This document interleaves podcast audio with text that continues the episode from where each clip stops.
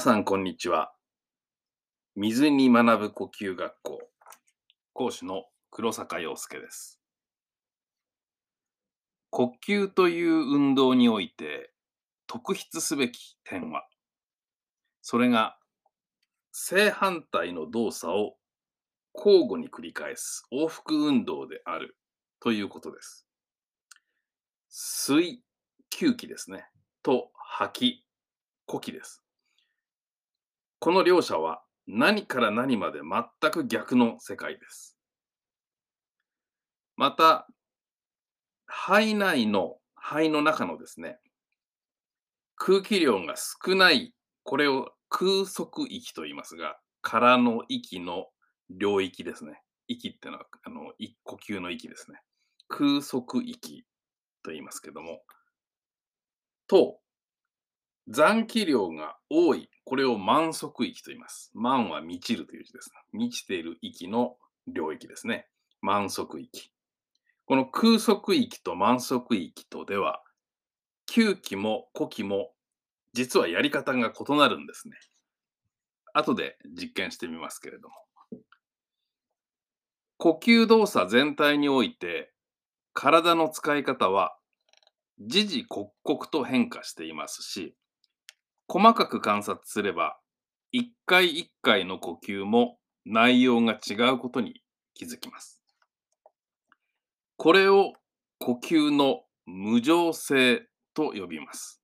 無常ってのは常でないということですね。常でない呼吸の無常性です。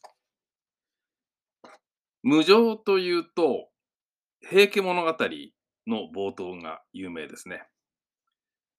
そこで表現されるのは、映画を極めた権力者が没落していく姿であり、何事も移ろいゆく儚さを表現しています。けれども、呼吸トレーニングを通じて出会う無常は、極めて高速に展開するものです。非常に速い、ハイスピードで展開するものです。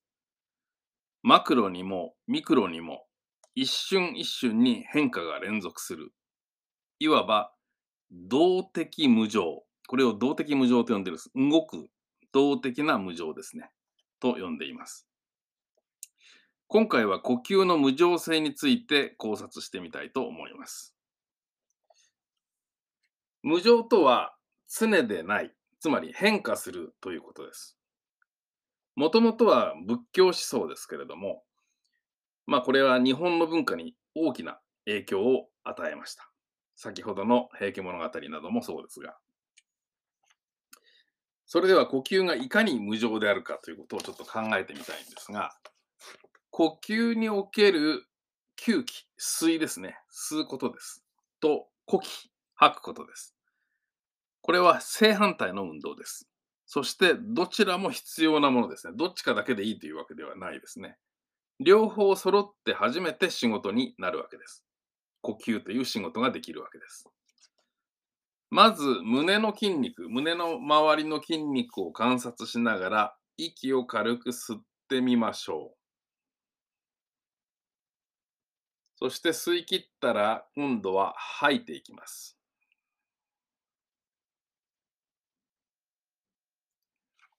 何か気づいたことがありますでしょうか？吸い始めは筋肉に力が入ります。でも吐くときはそれを緩めただけで息が出ていったのがわかると思います。もう少し観察してみましょう。息を肺,、ま、肺いっぱいまで吸って吐くときは今度は肺が空っぽになるまで吐き切ります。はい、吸って。はい、肺がいっぱいですね。ここから吐きます。吐いて。そして肺が空っぽになるまで吐き切ります。吐き切ったらそこからまた吸い始めて。さらに肺がいっぱいになるまで吸います。はい、結構です。さてどうでしょうか。息を吐くとき、最初は力を緩めるだけでよかったけれども、途中からまた力を入れないと吐けなかったはずです。吐き切ってから吸うときも、初めは力を抜くだけで吸えたけど、途中からまた吸うのに力が必要になったはずです。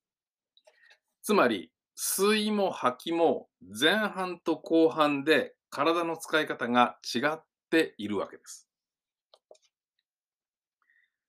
肺の中に空気が一定以上ある、つまりたくさん空気が入っている状態の領域、これを満足域と言います。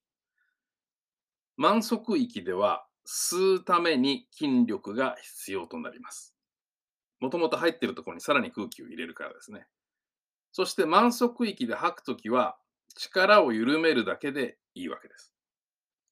しかし肺内の肺の中の空気量が一定より少なくなると息を吐くのにまた今度力が必要になります。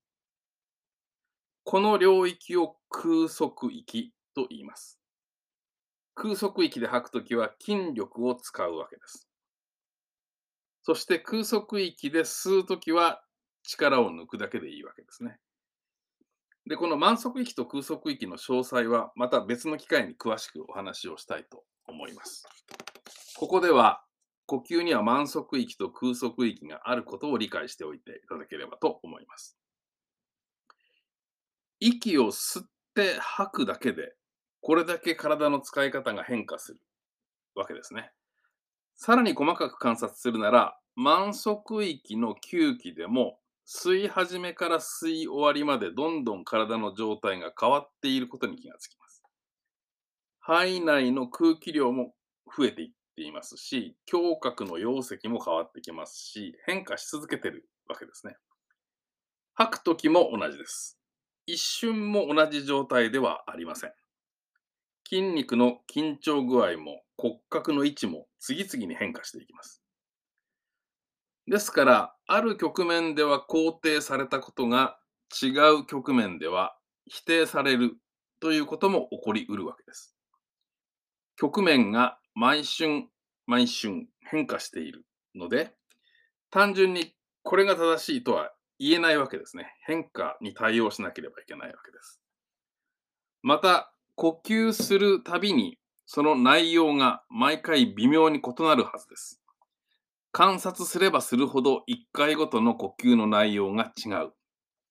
そのわずかな違いに気づけるようになることが上達であるということもできます。これは実に繊細なトレーニングになっています。で、これが呼吸の無常性なわけですが、ここでもっと大きな無常についても考えてみたいと思います。ちょっといきなり大きな話になりますが、地球の直径ですね。直径は約1万2600キロです。話をちょっと分かりやすくするためにというか、計算しやすくするために、私たちが今、赤道直下にいるとしましょう。地球が1日で1回転する間に赤道上のものはどれくらい移動するでしょうかこれは地球の円周を求めればいいわけですね。直径3あ直径 ×3.14 ですね。そうすると、12,600km×3.14 は39,564キロとなります。これが一日に私たちが黙っていても、じっとしていても移動している距離です。ぐるーんと地球が運んでくれるわけですね。自分の存在位置が大きく動いている。まあ、これもある種の無常と言えるわけですね。同じところにはいないわけです。この39,564キロは1日の移動距離です。1年間だとその365倍、約1444万キロも移動することになります。しかしこれは時点だけの計算です。地球は太陽の周りを公転していますので、その移動分があるわけですね。地球から太陽の距離が約1億4960万キロと言われています。これを半径としてその2倍に3.14をかけると、約9億3949万キロ。これだけ公転で私たちは移動してるわけです。移動させられてるわけですね。で先ほど計算した時点と今の公転の距離を足すと、1年間の移動距離は9億5393万キロという気の遠くなる数字になるわけです。で、実はまだあってですね、太陽自体が銀河系の中心から約2万8000光年離れたところを公転しているわけです。1光年ってどれぐらいかというと、光が1年間に進む距離で、キロメーターに換算すると約9兆5000億キロメートル。もう想像を絶する距離ですが。で、まあ、あまり意味のある計算とは思わないんですが、ざっと試算してみましょう。え太陽が1年間に銀河系内を移動する距離は、ざっくり計算すると約74億キロになります。すごい距離ですね。で、地球もまあ太陽と同じだけ銀河系内を移動すると考えるならば、先ほど計算した数字と合わせて、83億5393万キロの移動になります。さらにさらに、銀河系自体も宇宙空間を移動しているんですね。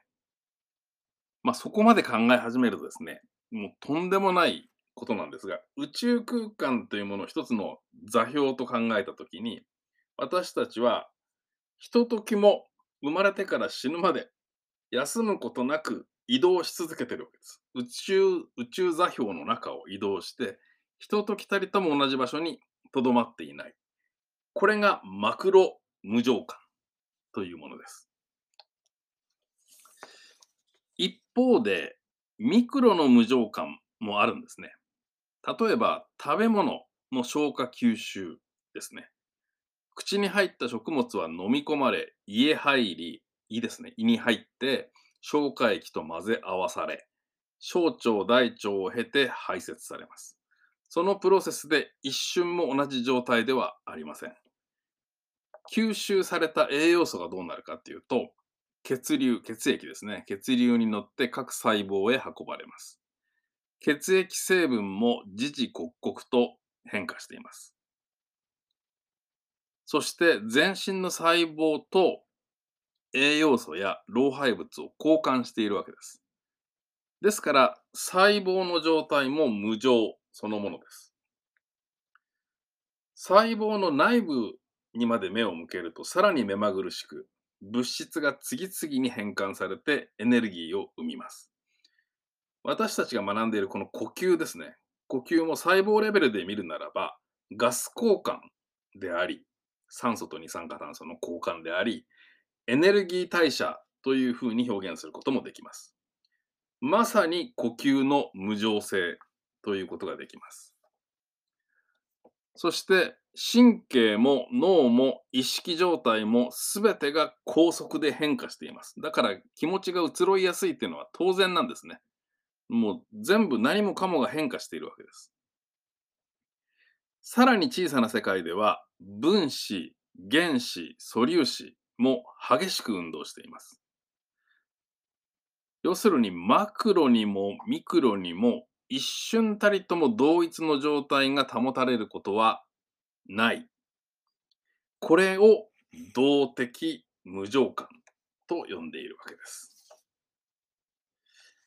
参考書籍をご紹介しましょう。結んで開いて呼吸するたび世界は変わるという電子書籍が出ております。よろしかったらご覧ください。またお会いしましょう。